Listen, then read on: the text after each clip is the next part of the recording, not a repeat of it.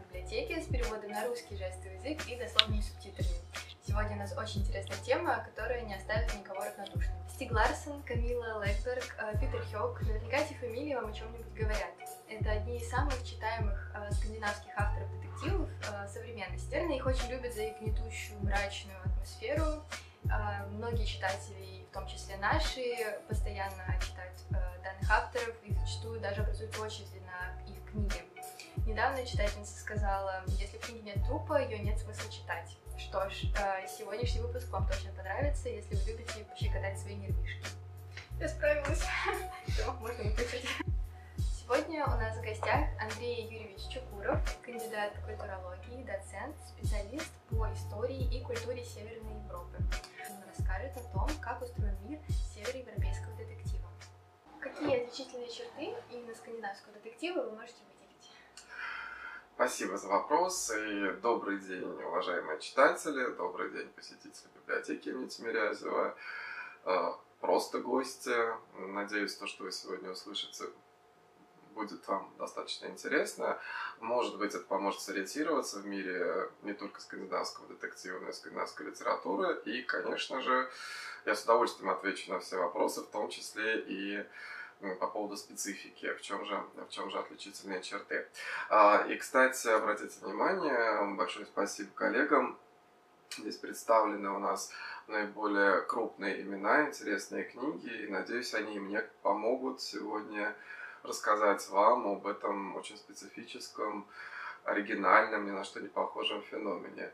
Все крупные имена, которые сегодня популярно читаются, да, обратите внимание на эти книги. И я, кстати, буду тоже обращаться к отдельным писателям. Вот я вижу Стига Ларсона, я вижу Ю Несбе. И раз уж я вижу Ю Несбе, я сразу обращусь к цитате. Я буду периодически цитировать кого-то.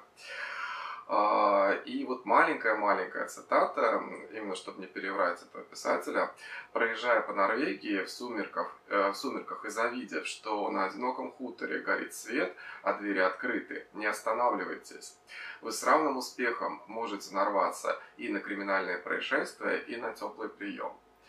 А, вот, наверное, это то, что создает определенную атмосферу в этих произведениях это э, мрачность, которая во многом обусловлена, в том числе, с моей точки зрения, природными явлениями. Все-таки мы же говорим о северных странах, а значит, это долгая ночь, да, это долгая-долгая зима.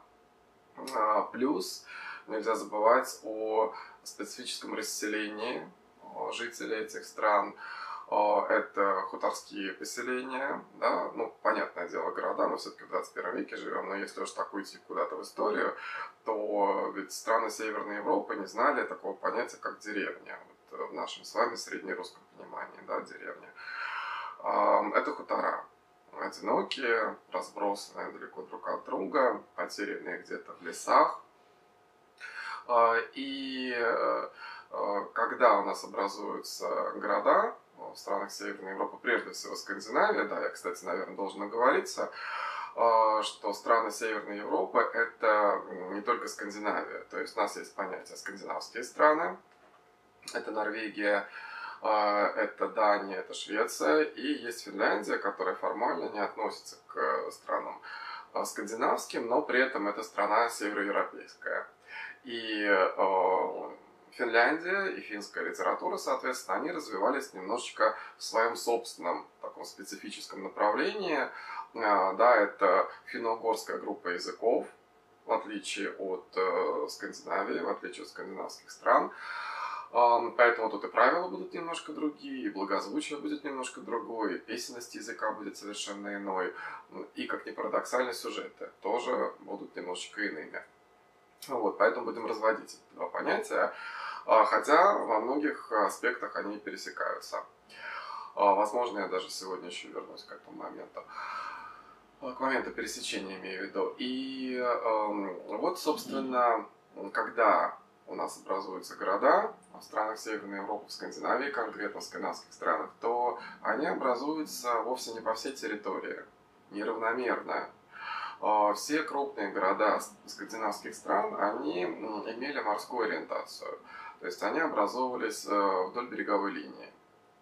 А поскольку скандинавы, скандинавские народы ориентированы были на освоение а, морского пространства, и вряд ли я кому-то сейчас открою Америку, а, вы все прекрасно знаете э, всю историю с дракарами, да, вот эти вот э, драконы моря, то есть ориентация на вот эти морские пространства бесконечные, эти набеги.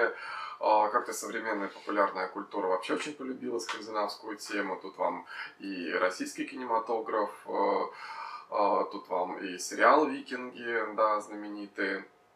Ну, то есть все присутствует, да, у нас на сегодняшний день в пространстве популярной культуры или массовой культуры, как угодно. А, и все прекрасно представляют себе, что такое ну, викинги, на чем они плавали, то есть прекрасно представлять себе эту морскую ориентацию всей скандинавской культуры на протяжении очень долгого времени.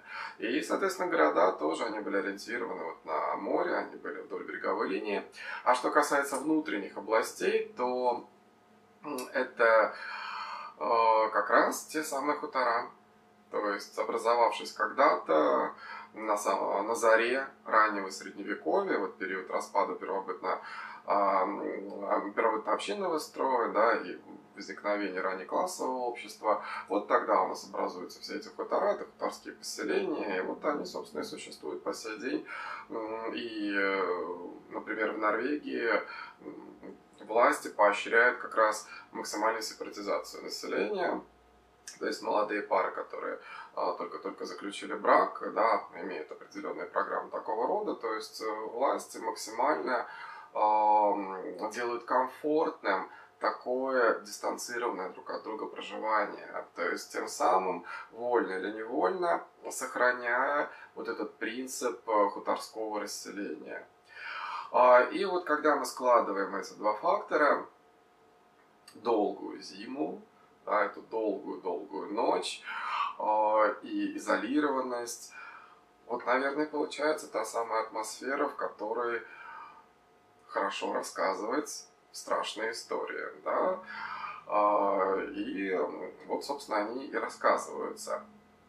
Но, наверное, вот эта вся предыстория и описание атмосферы, в которой рождается э, скандинавский, конкретно или в целом североевропейский детектив, э, будет неполный, если не упомянуть еще один важный социальный фактор, который многие не учитывают –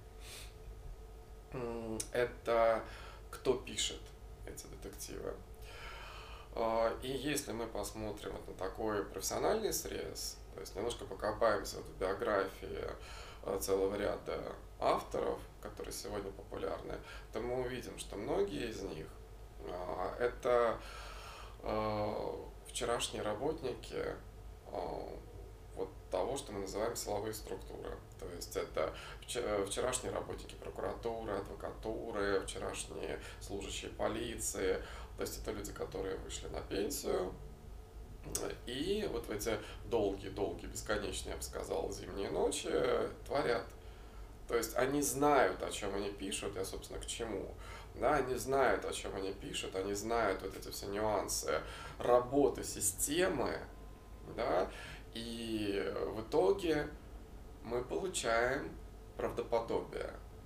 Да? Эти, этим текстом веришь, э, работе этих людей, героев главных в данном случае веришь, но потому что это действительно не опора на какие-то пособия, а, а как нужно описать э, работу полиции, работу инспектора, да, а это реальный опыт, это их проживание, это то, то, чем они жили на протяжении долгого времени.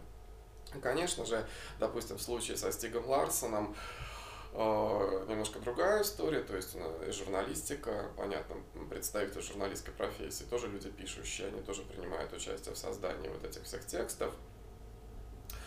Э, но в основном именно преимущественно, это как раз работники системы. А не лишним будет вспомнить, вот как ни странно это сейчас прозвучит, 19 э, век и э, замечательного драматурга, собственно, наверное, крупнейшего представителя художественной культуры стран Северной Европы, человека, о котором знают все, даже если не знают ничего больше о скандинавской культуре, это Генри Ипсон.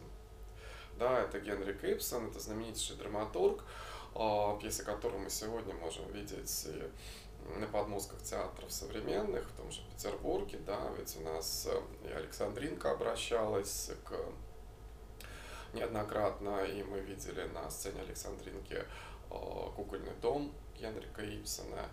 А, мы видели на сцене театра Ленсовета Гету Габлер, с моей точки зрения, великолепно совершенно. Вот, если кто не видел, обязательно, если в репертуаре еще наткнетесь на Гету Габлер э, в театре Ленсовета, обязательно сходите. Вот, то есть э, наш зритель э, знает пьесы Генрика Ипсона, знает очень неплохо. А, так вот, почему, собственно, я вспоминаю о нем в контексте детектива. Дело в том, что Генри Кэпсон в свое время произвел такую, я бы сказал, революцию в театре, в драматургии. И эта революция таким эхом отозвалась, опять же, с моей точки зрения, это мое видение, возможно, со мной не согласятся. Так вот, э, эта революция Генри Кейпсон эхом отозвалась как раз вот э, в истории с детективами. А Генри Кэпсон вводит то, что называется аналитическая композиция. Ведь э, что мы видели в театре до этого прекрасного драматурга? А мы видели классицистический театр, мальеровский театр, с правилом трех единств, да, где все разворачивается у нас на сцене буквально перед нами, э, вся предыстория, причем вся история должна у нас уложиться э, в какой-то отрезок, опять-таки, желательно вот в один день, чтобы перед нами вся история да, развернулась. Это одно конкретное место, где происходит это действие, да. И вот, собственно, Э, герои, которые появляются перед нами в Мольеровском театре, они как будто бы вот родились вот буквально сейчас. То есть они раскрывают нам свою историю в буквальном смысле сразу. То есть мы зрители, мы наблюдаем всю историю с самого начала, э, и эм, как будто бы у этих людей, у этих героев, ну, нет никакой предыстории. То есть вот все, все, что мы можем наблюдать, мы наблюдаем. А она здесь началась, эта история, здесь интрига завязалась. Здесь родились все тайны секреты, здесь же эти тайны секреты были раскрыты. И все это вот на глазах у о, зрителя происходит. Совершенно другая история появляется у нас э, с рождением театра Генрика Ипсона. А, в чем смысл вот этой некой аналитической композиции? Но мало того, что Генри Гибсон постепенно в своем творчестве отходит от каких-то массовых сцен, он отказывается от идеи задействовать максимальное количество персонажей. То есть мы минимизируем количество людей, которые представлены на сцене. Да? У нас очень мало персонажей. А, но главное даже не в этом. Это персонажи, которые имеют определенную историю они не только родились на глазах у зрителя, они пришли на сцену, имея уже определенный багаж социального опыта. Они уже что-то совершили в жизни, за что, возможно, расплачиваются на сцене перед нами. А, и Э, зритель ставится фактически в положение такого наблюдателя или следователя, можно сказать, когда действия, э, фразы, действия героя, фразы, произнесенные героем со сцены, не всегда понятны. То есть мотивировка, а почему он действует так, а что на него влияет, мы не знаем. Перед нами раскрываются его э, скелеты в шкафу. Да? У каждого героя которого мы видим, который приходит к нам появляется на сцене в театре Генрика Ипсона, есть история, есть скелеты в шкафу. И мы постепенно это раскрываем. Эта история разворачивается перед нами, и все мотивы поведения героя, они уходят вот туда, в какие-то его молодые годы условно. А если вспомнить классику, Генрика Ипсона, уже упомянутую мной, а, в частности, «Кукольный дом». А, возможно, уважаемые зрители, вспомните, что главная героиня Нора уже совершила определенный проступок, да, и она будет расплачиваться за него на сцене. То есть ее предысторию мы узнаем потом, но она жила до нас, да, она совершила этот проступок до того, как мы ее увидели, и вся история раскручивается уже вокруг этого когда-то совершенного, да. Если мы возьмем другое классическое произведение, одно из самых известных, возможно, самых мрачных в творчестве Генрика Ипсена, это Юн Габриэль Боргман, то что мы увидим? Да, вот буквально первая же сцена. А, два человека, которые ненавидят друг друга. У нас есть э, самый главный герой Юн Габриэль Боргман, который где-то ходит вот там вот по второму этажу, мы слышим только его шаги, он ходит из угла в угол, и мы видим Гунхельд, его супругу, а, которая ненавидит его. И мы не знаем, за что она его ненавидит. И мы не знаем, почему он там ходит из угла в угол. И вся эта история тоже разворачивается постепенно, сцена за сценой. Мы открываем этих скелетов в шкафу. Да, вот эта история, она постепенно разворачивается. А, и вот, собственно, откуда или наоборот, куда уходят корни вот того, о чем мы сейчас будем дальше говорить.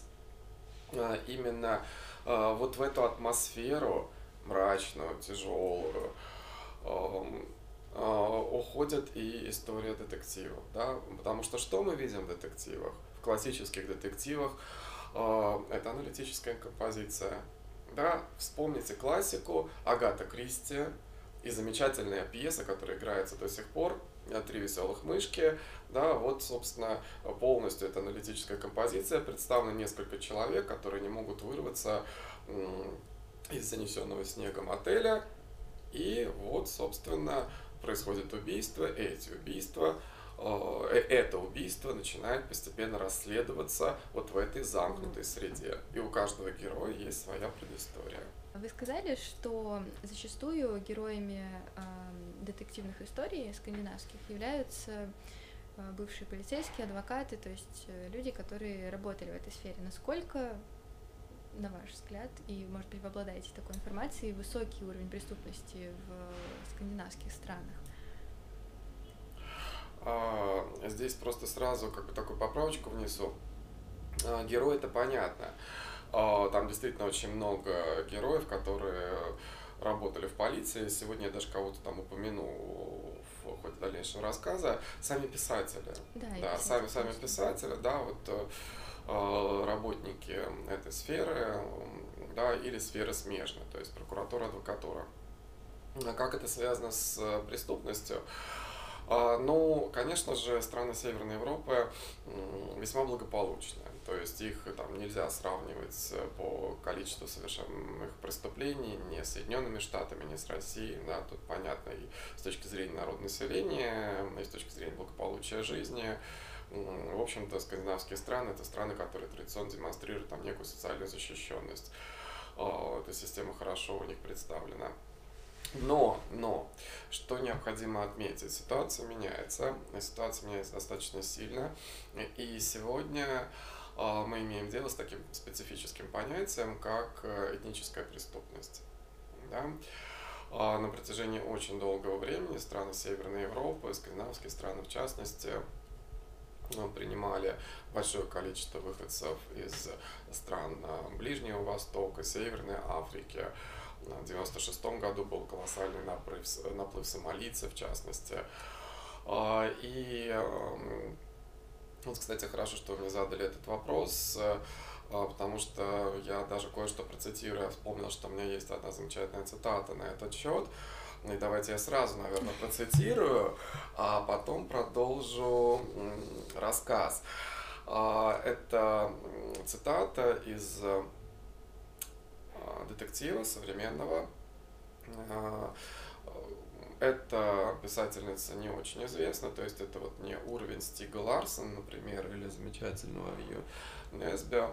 Это Мария Хермансон, но тоже переведена тоже переведена на русский язык, и тоже ее произведение опубликованы. Значит, еще раз, Мари Хермансон а, и ее роман, переведенный на русский язык, «Двойная жизнь» называется. А, и вот, собственно, цитаты. Естественно, никаких спойлеров, я не буду пересказывать сюжет. Нет, нет, нет. Я именно к вопросу, исключительно к вопросу о преступности и неких трансформациях, которые происходят вот в этой североевропейской жизни.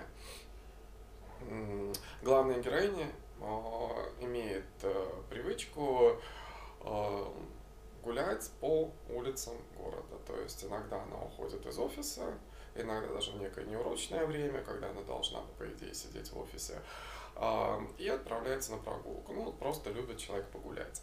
И вот э, все, что я сейчас прочитаю, это ее глазами.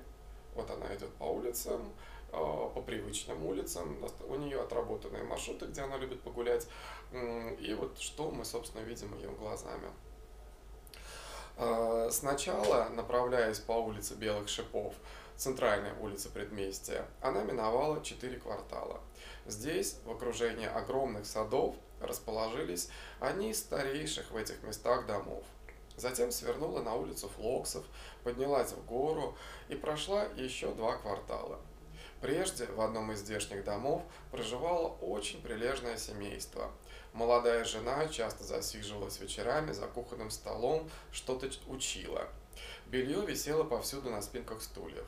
Иногда она привозила на кухню еще и детскую коляску и, читая, ритмично покачивала ее. Поздно возвращаясь домой, ее муж весь вечер просиживал за компьютером. Вполне очевидно, что их усилия оказались не напрасными.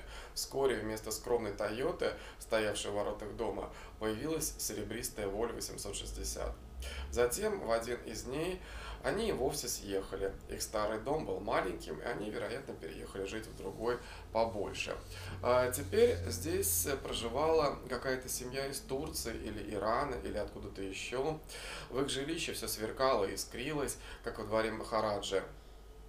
А, на кухне висели гардины из сиреневого тюля, а дверцы шкафов с обратной стороны были затянуты шелковым крепом. На огромной софе, отливающей золотом и зеленью, под люстры с розовыми подвесками, часто сидели бородатые мужчины и усердно жестикулировали.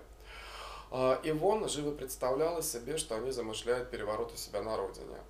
В доме по соседству проживали земляки этой семьи, но они не вызывали у Ивон таких же положительных эмоций. Проделав дыру в заборе, они частенько наведывались друг к другу в гости. Обе семьи повесили э, на флагштоке, прикрепленные к стенам их домов, шведские флаги.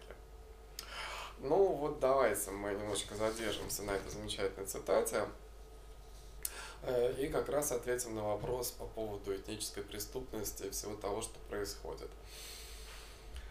В странах Северной Европы. Ну, понятно, что здесь э, Мари Хермансон э, не привязывается жестко к какой-то конкретной локации. Мы видим э, придуманные названия улиц по очевидным причинам, да, то есть чтобы никаких тут не было ни у кого ассоциаций. Но при этом картинка это вполне реально. Причем, обратите внимание, у главной героини Ивон вся ситуация, в общем-то, не вызывает какого-то протеста, то есть, более того, одна из семей вызывает определенную симпатию, то есть, при том, что она представляла себе, как они строят заговоры против правительства родной страны, но, тем не менее, у Ивон как-то это все хорошо складывается. То есть, по всей видимости, ее устраивает эта картинка. Но это действительно во многом так, потому что а, ну, представители литературного, художественного мира стран Северной Европы в основном это представители, ну, как бы так сказать, левых кругов. Да, в основном это левые круги, плюс э, э, вот это вот, э, я обобщаю, да, обобщаю, без всяких каких-то уточнений, какая именно идеология, но в основном это именно левая такая идеология, которая определяет э, и поведенческие стратегии. Образ мысли, картина мира, то есть здесь есть определенная невольная политическая ангажированность в том, что говорят и пишут, да, и никуда от этого не деться. А, поэтому, в общем, мы говорим о том, что у представителей художественного мира не принято осуждать какую-то сложившуюся ситуацию у себя на родине, я имею в виду, связанную с мигрантами а, и озвучивать какое-то свое недовольство. Но, тем не менее, эти трансформации мы видим. А мы видим, как изменились, допустим, спальные районы того же Стокгольма. А, и могу вам, собственно, сказать на своем опыте. А, у нас долгое время действовал такой совместный проект. А, проект с наши партнеры там, как раз в Швеции, это, кстати сказать, тоже библиотека. Вот как и вы. Библиотека в одном из спальных районов, это район Ринкебю. Район Ринкебю, районная библиотека с хорошим фондом, а, и на базе этой библиотеки действовал фонд, который э, назывался «Дети Авраама». А, в общем-то, программа этого фонда особой фантазии это не отличалась. Сейчас просто кратко скажу, что э, рассчитана она была на детей из семей мигрантов. Э, прежде всего задача адаптировать этих детей, научить их шведскому языку, и все это делается на базе вот как раз литературного фонда, библиотеки это проще всего. И а, в основном занятия с детьми строились на сравнении текстов, священных текстов, это Коран а, и Библия, Ветхий Новый Завет. Вот, соответственно, сравнивали героев, ну, в основном, кстати, новозаветные тексты. Сравнивали героев Корана, сравнивали героев христианской священной литературы, указывали детям на схожесть этих персонажей, да, ну, вы знаете, так же, как и в России, есть разного рода детские адаптации. Есть детская адаптация Корана, есть детская адаптация Библии, да, они сравнивали героев, показывали, что много сюжетов пересекается, да, показывали, что ну, герои на самом деле это одни и те же, но выступают под разными именами, ну, то есть показывали сходство двух э, великих мировых религий а, и единство их таких вот иудейских корней, да, вот это вот иудео-христианский такой корень. Вот, собственно, об этом шла речь. А, то есть они читали эти э, литературные адаптации детские, они ставили сценки, да, разыгрывали сценки, а, в которых принимали участие а, герои из того и из другого текста. Да, христианские и э, исламские да, варианты героев. Рисовали, понятное дело, лепили из пластилина. Ну, в общем, то есть вся вот эта вот деятельность, она была направлена на то, чтобы показать что эти религиозные тексты не так что уж сильно отличаются друг от друга, мораль и нравственность везде одна, ну и так далее. Можете продолжить эту логическую цепочку. В общем, тут все как бы очевидно. Но этот центр, как и многие другие, был закрыт э, в 2008 году. Ну, то есть, понятно, есть экономические определенные причины, кризис 2008 года, негативно сказался не только на странах эм, развивающихся, но и на вполне себе развитых, как Швеция. Денег мало, финансирования нет, многие программы закрываются. Но не только по этой причине, не только недостаток финансирования стал причиной сворачивания, вот в частности, работы Центра Дети Авраама. Это еще и отсутствие результатов. Отсутствие результатов потому что эти дети, э, отыграв все положенные сценки, позанимавшись с педагогами, там что-то сделав в библиотеке интересное, яркое, увлекательное, они возвращались в свои семьи, где никто не говорил на шведском языке, не стремился на нем никогда говорить. И э, вы же понимаете, что в библиотеке он проводит там час-полтора, а в семье да, он проводит все остальное время. А, и э, сама ситуация, например, школьная, также не способствовала какой-то то больше их адаптация, потому что мы говорим именно о такой сепаратизации, клановости, постепенном, постепенной трансформации даже школ вот в этих вот спальных районах. Так вот, проходит время, сейчас у нас 2021 год на дворе, и сегодня вы в рынке вы просто так не попадете. А, да, то есть вы можете туда приехать, а, но ответственность полностью на вас. Выживете вы там, не выживете. А, уже тогда, вот до 2008 года, когда вы поднимаетесь, едете на метро, поднимаетесь от метро Ринкебе, выходите, а, и, в общем, первый момент вы не совсем понимаете, а где вы, собственно, оказались. Ну, опять же, если мы воспринимаем так шведов более или менее традиционно, стереотипно, да, это вот такая вот черепная коробка круглая, да, у них сохранилась вот с давних-давних пор, вот эта вот сила изолированного проживания на протяжении многих лет, да, до 90-х годов, э, то есть строение черепной коробки специфическое такое, э, корнями уходящее еще в индоарийское прошлое, светловолосые, условно голубоглазые, ну, понятно, тут оттенки-то могут быть. А, так вот, поднимаясь в Ринкебе, выходя на улицу, вы ничего подобного не видели. То есть это э, тюрбаны, это, э, это балахоны, это что-то яркое, немыслимое, совершенно какие-то запахи восточные вокруг, какие-то ларьки стоят, совершенно непонятные. Это вот такая пестрая публика э, с кожей всех оттенков э, черного, коричневого и так далее. То есть, ну, как бы первый момент ты не, не вполне понимаешь, оно, собственно говоря, вот где-то оказалось, да, какая-то страна. То есть все интересно, все очень яркое, все очень экзотичное, а, хочется все посмотреть, эм, все здорово. А, ну, вот мысль, да, а ты, собственно, куда? Ты перенесся, пока ты ехал в метро, то есть метро прокопали куда-то туда в страны Магриба, и ты так случайно не заметил и проехал, или все-таки ты еще в Стокгольме, и вот э, да, уже тогда это было очень хорошо заметно. И вот сейчас, да, есть такое понятие, как старейшины. И, например, если приезжает скорая помощь, или если полиция, то они должны проводить переговоры со старейшинами, чтобы быть туда допущенными. То есть э, более того, можно даже договориться с полицией, чтобы тебя сопровождали туда, если у тебя какие-то дела, если у тебя переговоры какие-то, и тебе нужно туда попасть, да, то полиция тебя будет туда сопровождать ну тогда полиция на себя как бы берет вот этот момент твоей безопасности, а так ты, конечно, сам приезжай, ты куда хочешь иди, но вот как ты там пройдешь, чем вся история закончится с этим гулянием по Ринкебю. И таких два района а, в Стокгольме. Вот. То есть к вопросу о том, что действительно а, ситуация очень сильно меняется, мы действительно наблюдаем рост преступности, в частности, это этническая преступность, но а, когда мы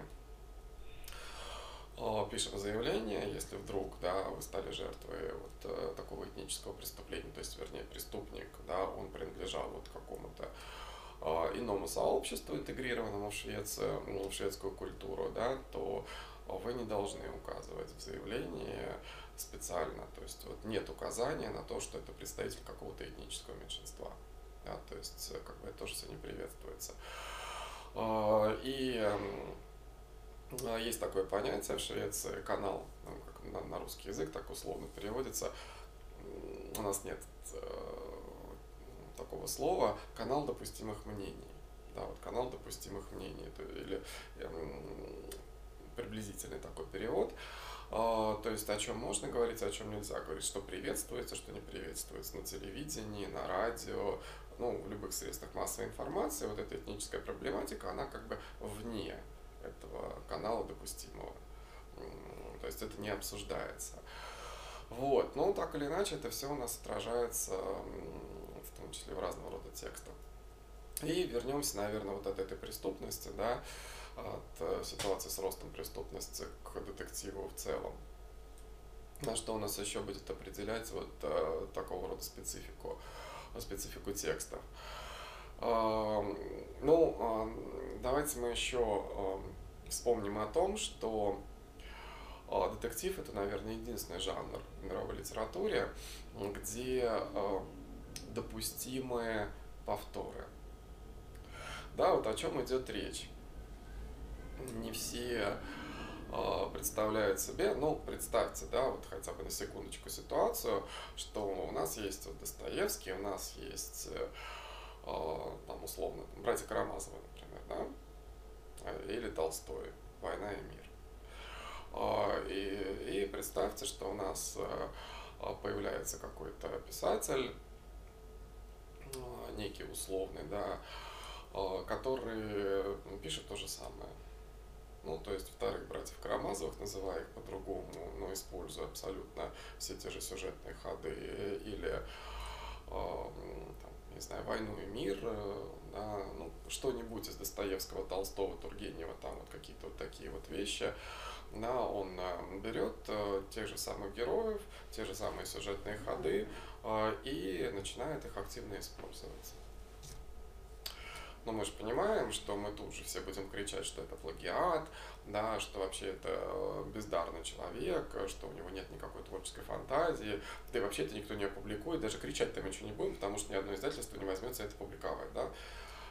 А если мы обратимся к детективам, то у вас пальцев э, на руках не хватит, чтобы э, перечислить все сюжеты, назвать все сюжеты, где бы убивали в закрытом помещении, да, в закрытой комнате. Или где бы вот мы не сталкивались с ситуацией какого-нибудь отеля, занесенного снегом, откуда не вырваться, а, и где совершается некое убийство. Ну, замените этот отель, я не знаю, какой-то многоквартирный дом, где замуровали двери, никуда не выйти а, сколько у нас таких примеров, или какой-то вот отель на экзотическом острове, да, откуда тоже не вырваться, потому что туда вот редко приходят какие-нибудь туристические лайнеры, заходят. Э, эм, ну, я думаю, примеров вы наберете много. Да, да, даже одна, только лишь одна Агата Кристи использовала это не один раз в своих текстах. Вот эту изолированную компанию, которую куда-то сажали, там совершалось какое-то преступление, и дальше силами этой же компании или кого-то из этой компании проводилось какое-то расследование. Да? А, вот, собственно, э, о чем это говорит. То есть в детективе-то это можно, оказывается. Вот нигде нельзя, а в детективе это можно.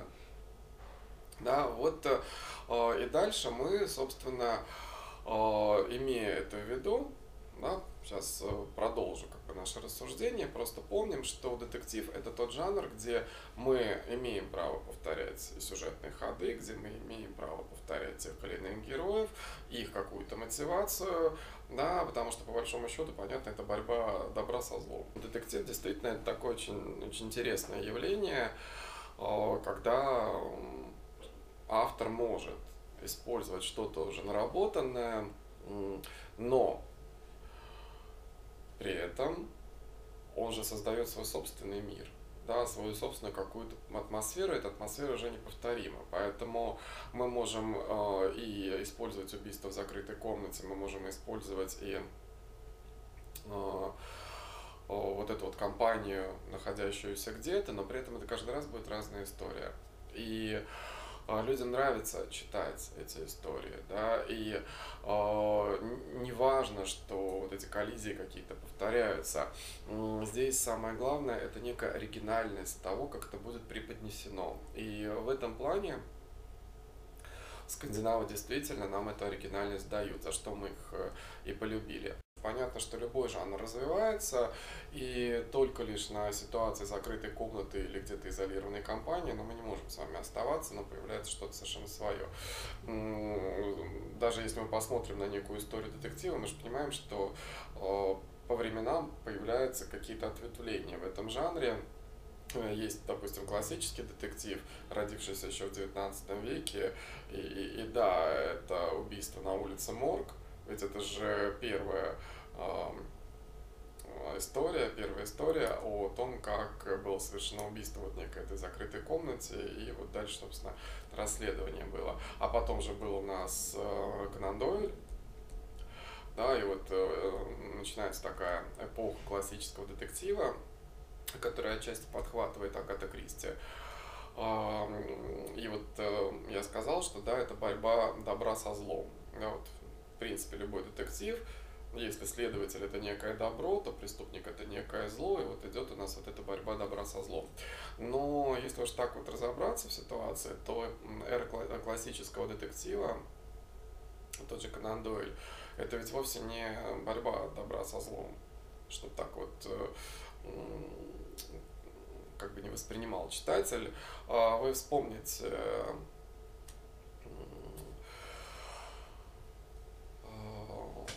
Шерлока Холмса. А ведь его вопросы морали-то мало интересовали. Да. да? Я бы даже сказал, совсем не интересовали. У нас там нигде, ни в этом детективе нет каких-то ну, таких вот разговоров о морали и нравственности, о добре, о зле, о наказании, расплате. Шерлок Холмс берется за расследование, когда ему это интересно. И почему совершенно наплевать, там, морально, аморально, э, вот эти вещи, они где-то далеко от него. А ему интересно. За мораль отвечал доктор Ватсон. А, и то так очень условно. А, скорее э, записывал просто за своим другом все. Но вообще, это, это вот даже, если мы возьмем такой вот пролонгированный сюжет, это противостояние э, Холмса и Мариарти, да, наверное, даже люди, как бы мало читавшие Конан Дуэля, то вспомнят, потому что экранизации замечательные были. Это ведь тоже не противостояние добра и зла. А перед нами два гения, а, и эти гении соревнуются. А кто будет первым? Вот и все. Не потому, что Холмса шокирует преступление Мариарти, а ему интересно а, сражаться с ним, конкурировать. Это такой спорт почти что. И вот, э, да, никак, ни, ничего тут нет и напоминающего вот, борьбу добра и зла, противостояние добра и зла. И вот, собственно, Агата Кристи, которую уж точно все знают, и, опять же, экранизации было много, она продолжает эту историю все. Да, там, там ведь тоже за редким-редким исключением мы видим больше интерес и саму криминальную историю, чем э, какую-то историю про мораль. Да, тут тоже этого ничего нет. Э, отчасти у Честертона звучит. Да, вот у Честер, Честертон, наверное, в классическую эпоху детектива это первый писатель, который вот вводит персонажа, озабоченного моралью, нравственностью, и а, который сочувствует преступнику, доведенному до отчаяния, потому что очень часто преступление это результат того, что человек доведен до этой ситуации, да, доведен до отчаяния. Э, и вот, собственно, Паттер Браун как раз сочувствует преступникам, да. Э, вот, наверное, единственный персонаж.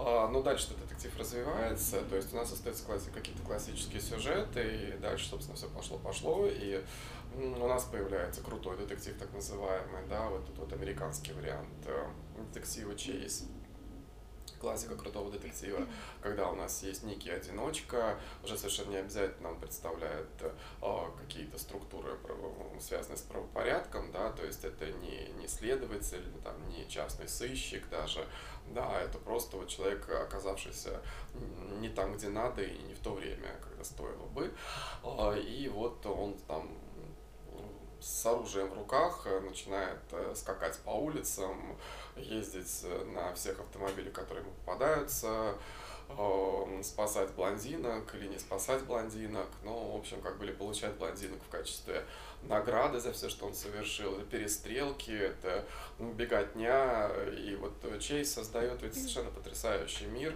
он придумывает город, где все это у него происходит, кстати, тоже многие не задумываются об этом, а, ну, фактически а, Чейз нам дает нек, некую альтернативную, в общем-то, реальность, да, это вот придуманный город, это придуманный мир, и в этом мире вот все это творится.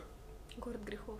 Такой практически, да, это такой город грехов, но при этом Чейз максимально его описывает как типично американский, берет вот все, естественно, атрибуты американского города, структуру американского города, а, южного такого американского города, расположенного ближе к, к океанскому побережью, да, вот такой вот американский город перед нами, и вот там вот эта вся крутая история закручивается. Вот, э, вот это вот крутой детектив, уже какое-то ответвление. Там уже нет этого убийства в закрытой комнате. А у нас есть там Флеминг со своим шпионским детективом и агентом Джеймсом Бондом, это же тоже вариант детектива, потому что перед нами тоже некое преступление, это преступление оно у нас расследуется, но определенным образом. То есть такой вот э, политический детектив получается у нас, да, и вот у нас жанр политического детектива рождается. То есть детектив на месте не стоит. Он может использовать какие-то классические такие сюжеты, но каждый раз он будет помещать эти сюжеты в особое пространство. Либо он будет использовать это в каком-то поджанре, да, у нас рождается уже там в относительно недавнее э, время фантастический детектив, да, то есть детектив фэнтези. И вот, собственно, возвращаясь к Северной Европе, в этом плане скандинавы большие молодцы. Они смогли использовать эти классические сюжеты, но при этом наполнить их собственным колоритом. И вот здесь вот имеет смысл вспомнить о, о людях, с которых, по сути, началась эта история взлета североевропейского детектива. Это замечательная совершенно пара э, Пер Валё и Май Шеваль. Да, вот Пер Валё и Май Шеваль, которые в общем-то, на самом деле творили-то не очень долго. То есть первый детектив, который они написали совместно, это был 65 год. А, и вся эта... Это был роман а, а, Розианна. Розианна в 65 году выходит. И потом был уже 75 год. То есть 10 лет наемный убийца, последний роман, который они написали совместно, это 75 год. И а Первалео умирает, как раз э, ему 48 лет всего было. А, и вот, собственно, на этом заканчивается эта история. А, российский, советский на тот момент зритель, да, читатель, а, он ведь тоже полюбил эту пару, потому что детективы переводились на русский язык. Наверное, это первый такой серьезный прорыв э, североевропейского детектива российское культурное пространство, на тот момент советское культурное пространство, да. А, детективы переводятся, детективы читаются, детективы всегда любили в Советском Союзе, а и уж э, этих замечательных авторов особенно полюбили, и Мартина Бека полюбили. А, и более того, у нас же экранизация замечательная, есть прекрасный детектив вот среди этих этой серии детективов, да, полиция, полиция, картофельное пюре да, вот полиция, полиция, картофельное пюре экранизированный, эту экранизацию ведь очень полюбили. А, и, ну, наверное, целое поколение выросло просто на этой экранизации. А, и, кстати сказать, эм, Первалё и Май Шеваль э, вот вообще не стеснялись использовать наработанные классические сюжеты, которые же многократно так вот использовались. Запертая комната, например, да, у них же а, в общем-то, сознательно. Да, они даже один из детективов своих так и назвали. А, то есть, вот, в принципе, то есть так и называется запертая комната, подчеркнув тем самым связь с определенным классическим прошлым детектива, действительно происходит убийство в запертой комнате, вот такая там есть тупиковая ветвь эм, э, связанная с а, двумя другими, то есть там три сюжетные ветки, и вот они переплетаются, на первый взгляд они никак не связаны, потом оказывается, что косвенно все-таки они связаны, и вот там тоже все строится вокруг этого убийства в запертой комнате, то есть, пожалуйста, использование классического сюжета, но на совершенно уже другой северной, североевропейской почве. Вот. И э, что, собственно, важно, вот что а, Первалё и Май Шеваль э, своим Мартином Беком, колоритом, который они создали, что они заложили. А, именно фактически они превратили североевропейский детектив э, не просто в развлекательную литературу. Вот чем у нас славятся эти замечательные писатели, чем у нас славятся эти тексты. А, это не просто развлечение, то есть это не просто детектив, э, а, где мы следим за криминальным сюжетом, за, развитием криминального сюжета. А, это документ. Это документ эпохи. Это серьезная драма, которая раскрывает многие стороны повседневной жизни североевропейского общества, скандинавского в частности общества какие-то скрытые его стороны, какие-то социальные язвы вскрываются. А, одна из центральных тем, которая поднимается практически в каждом детективе и которая впервые была так четко обозначена, выделена, я бы даже сказал, а, в творчестве Первалю и Май Шеваль, а, это тема одиночества. Это тема одиночества, фактически, которая превращается в тему, я бы сказал, социальной фобии. А, все персонажи, почти все персонажи уже тогда, вот 65 по 75 год, а, у этих писателей одиноки. Мартин Бек, он очень одинок.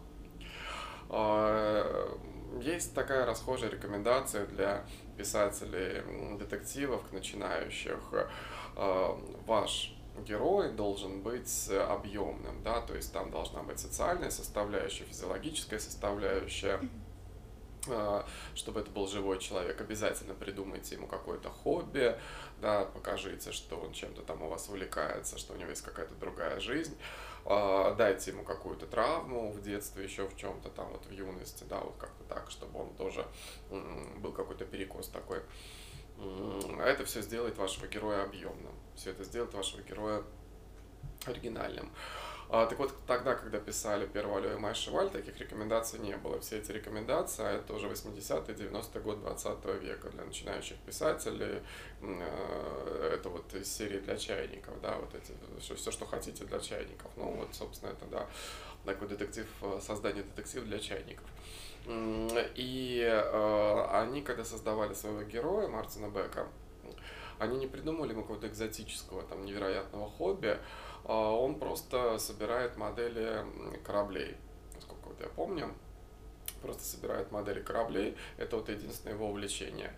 И э, в этих романах, вот в частности, например, раз уж я вспомнил, это «Запертая комната», это много рассуждений именно об одиночестве, таком социальном одиночестве, потому что погибает э, одинокий пенсионер, старик, да, и вот Мартин Бек на самом деле тоже невероятно одинок, описывается его вечер, что вот он приезжает домой,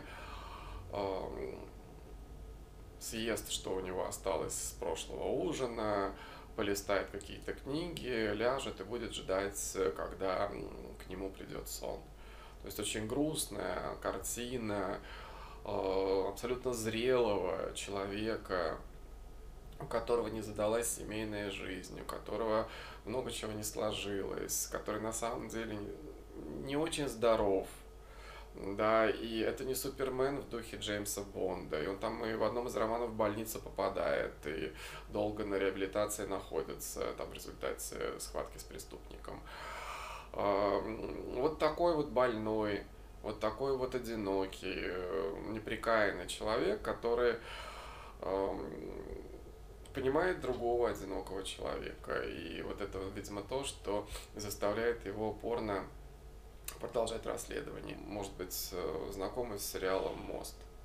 Да, нет, э, ну, советую, если наши слушатели, зрители тоже не знакомы Познакомьтесь, есть несколько версий этого сериала. Есть, собственно, вот родная скандинавская версия, аутентичная, есть российская, кстати, очень неплохая а, версия этого же детектива. Я сейчас даже не о сюжете. Сюжет там как раз, может, слабоват. А, сейчас я тоже об этом скажу еще. А именно о главном герое, героине в данном случае, когда у нас представительница правопорядка, это а, женщина с синдромом Аспергера, то есть это вот аутистка, да, и а, при этом компенсированная с очень стройной логикой и абсолютно одинокая. Ну, там, собственно, они оба такие одинокие. У одного хотя бы семья есть, хотя не очень там все хорошо пошло, а вот у нее, в принципе, да, вот она такая одиночка. А, и вот это вот типично абсолютно для скандинавского детектива, когда главный герой у нас одинок, э, неприкаян, у него есть определенная какая-то детская юношеская травма, или у него есть какие-то отклонения, типа вот э, аутизма. Аутизм вообще это невероятно популярная вещь сейчас в странах Северной Европы. Практически каждый второй текст нам дает э, ту или иную форму аутизма. Очень часто это именно социальный аутизм, а, когда у человека нарушена способность коммуницировать с другим человеком, да, с обществом. Вот он предпочитает жить в полной изоляции, как-то вот э, прячется от общества. Сама эта идея расследования очень часто в странах Северной Европы носит искусственный характер. А, мы встречаем очень много э, детективных текстов, где до сих пор звучат, как ни парадоксально, это отзвуки Второй мировой войны. Например, э, когда у нас есть связь с каким-то нацистским прошлым. Вот, допустим, у Стига Ларсона, который здесь у вас представлен, э, эм, да, здесь звучит эта тема некого нацистского прошлого, замазанности верхов шведских в этом нацистском прошлом. А Карин Альтвеген, э, одна из современных представительниц детективного жанра, тоже нам дает роман, где есть это нацистское прошлое. Это при том, что Швеция сохраняла нейтралитет, хоть и благожелательный по отношению к фашистской Германии. А, но тем не менее, да, то есть это страна, которая никак э, физически не пострадала от э, а, Второй мировой войны и еще умудрялась беглых евреев выдавать э, нацистскую Германию. Э, то есть там сотрудничества, конечно, было очень много, и вот, по всей видимости, какие-то отклики до сих пор звучат, и до сих пор вот этот вот нацизм, он так или иначе, идея вот этой вот замазанности, идея вовлеченности, эм, она так и так-то и сохраняется в детективных текстах. Очень часто преступники, они связаны с неким вот таким нацистским подпольем, хотя звучит невероятно смешно уже в современной Швеции. До сих пор там многие преступники действительно это люди, связанные с неонацистами, с неонацистскими группировками. Вот и Стиг Ларсон использовал эту тему. А, это просто совершеннейшая нелепость. Да, конечно, это некое движение есть, они у нацисты представлены, и вот как раз я сегодня вспоминал 96 год, когда они приняли очень много сомалийских беженцев, и там действительно был некий всплеск такой неонацизма. Они сожгли библиотеку в городе Линчопинг. Это э, второй по величине, наверное, город в Швеции, но крупный город. Там была библиотека, где хранились, где была прекрасная коллекция средневековых рукописей. Вот это вот все погибло.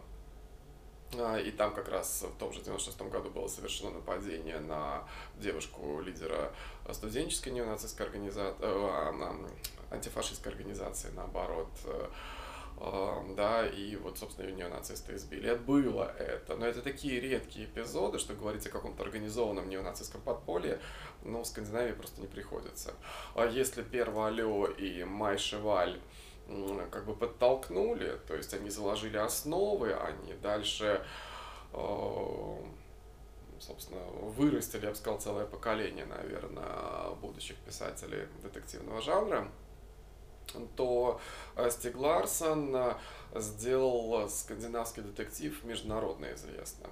Да, если первое Валё и Май Шеваль это все-таки такая локальная известность, европейская известность, популяризация в принципе, шведского детектива, скандинавского детектива, то Стиг Ларсон это именно международная известность уже, да, это номер один по продажам на протяжении долгого времени, это экранизации, опять-таки, нашумевшие, крупные, это и своя собственная, да, скандинавская экранизация, это совершенно кошмарная американская экранизация, которую не надо смотреть. А, вот совсем не надо ее смотреть, потому что это никакого отношения не имеет к Стигу Ларсону, и вообще это плохо. И в американском варианте, собственно, Стиг Ларсон утратил вот некий социальный э, заряд свой, да, вот то, о чем, собственно, этот детектив, то, что вы представили, да, вот это вот классическое издание «Девушка с татуировкой дракона». А, и а, это уже не о том. Да, уже по названию это не о том, потому что Стиг Ларсон писал произведение, которое называется «Мужчины, которые ненавидят женщин». И согласитесь, что есть разница между названием «Мужчины, которые ненавидят женщин» и «Девушка с татуировкой дракона».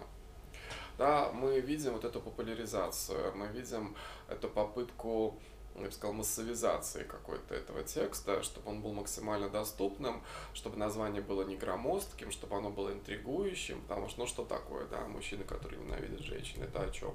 Э, с таким названием мы можем оттолкнуть э, мужских, э, читателей мужчин, например, да, ну тут маркетологов-то мозг по-другому немножко работает, поэтому давайте мы, а тут вроде как и есть какие-то ключевые слова, которые включают наш мозг, мозг представителя, ну, читателя, да, массового. Тут есть девушка, тут есть татуировка, тут есть дракон. Давайте-ка мы все это совместим, у нас вот так вот замечательно все это получится.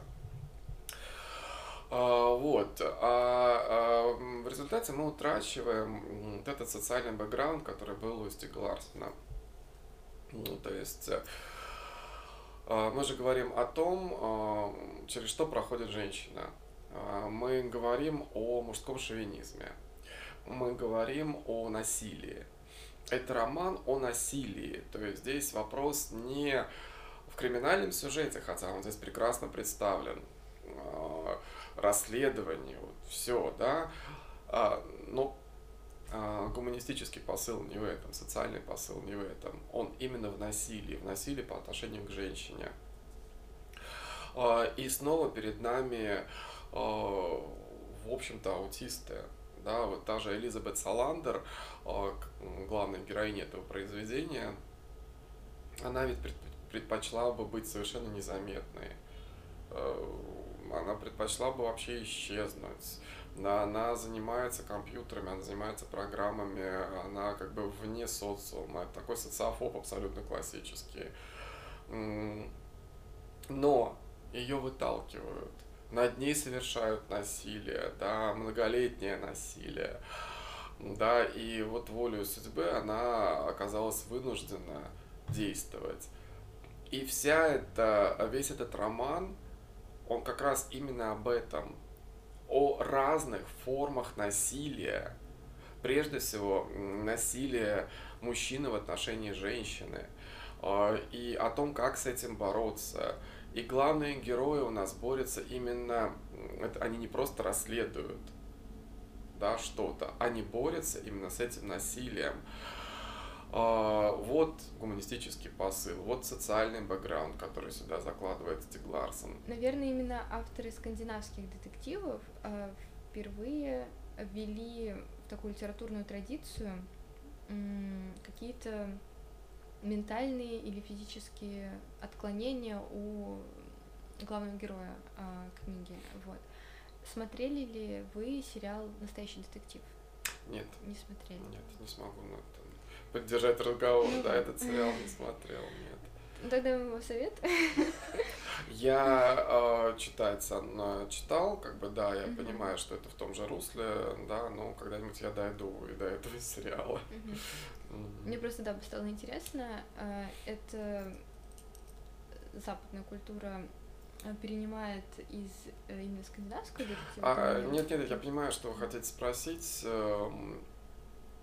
Здесь скорее общая тенденция. Общая. Мы с вами живем в эпоху, как писал Тофлер, взрыва, взрыва субкультур. Да, то есть у нас а многие субкультурные движения, миноритарные группы сейчас э, выходят на авансцену культурной жизни и во многом определяют эту культурную жизнь. А в том числе мы же говорим об инклюзивности, мы говорим очень много о там, субкультуре инвалидов, например. Да. У нас отдельно сложилась миноритарная группа, вполне себе представленные в художественном творчестве, это аутисты, да, вот они создали свою такую, свое субкультурное движение э, уже в эпоху интернета, как бы, что называется, нашли друг друга, у нас есть целый ряд там сериалов, которые фактически популяризируют эту группу, ну, начиная с «Человека дождя», с фильма «Человек дождя», вот, да, вот с тех пор уже как бы пошла такая популяризация самой идеи, «Темпл Грандин», сериал э, о как раз вот э, женщине, которая занималась наукой, да, вот э, про нее. То есть ну, много очень текстов, э, в широком смысле художественных текстов, фильмы, книги и так далее, сериалы, где популяризируется культура аутистов. А, и собственно, они уже и в политике представлены. А, я это, собственно, к чему? А, к тому, что миноритарные культуры на сегодняшний день становятся популярными, становятся востребованными, определяют вот облик культурной жизни в целом, направление политического движения задают вектор да, этого политического движения. Спасибо большое за этот интересный разговор.